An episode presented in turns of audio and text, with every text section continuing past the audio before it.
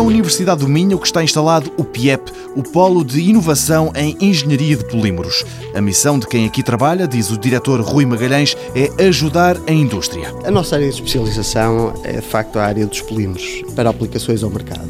Não nos posicionamos numa ótica de investigação fundamental. Aí temos aqui os nossos parceiros da Universidade do Minho, do Departamento de Engenharia de Polímeros, que têm enorme competência nesse domínio. Contamos com eles, de facto, para nos ajudar no desenvolvimento dos projetos mas a nossa ótica é de facto, e com a missão do PIEP, estar muito próximo da indústria e ajudar a indústria a desenvolver materiais, produtos, novas soluções, inovar.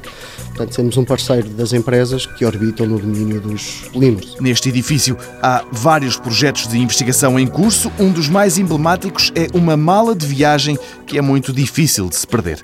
Rui Magalhães, no entanto, sublinha um outro. No PIEP, os engenheiros desenvolveram um polímero, um plástico, que, ao contrário do que é habitual, é um bom condutor de temperatura. Um fio condutor termoplástico foi desenvolvido cá eh, para um grande fornecedor de matérias-primas internacional e que o trabalho de facto foi eh, um trabalho muito interessante sob o ponto de vista de, de compreensão do material e tornar um plástico que tipicamente é um bom material de isolamento num bom material condutor. Esse foi o grande desafio, foi um desafio muito interessante e esse material, o desenvolvimento preliminar foi feito cá e neste momento está a ser feito à escala industrial a produção desse polímero condutor. Um exemplo do trabalho que é feito dentro de portas no PIEP, este polo de inovação em engenharia de polímeros vive virado para as necessidades da indústria. E são vários os projetos de inovação que ali estão a decorrer.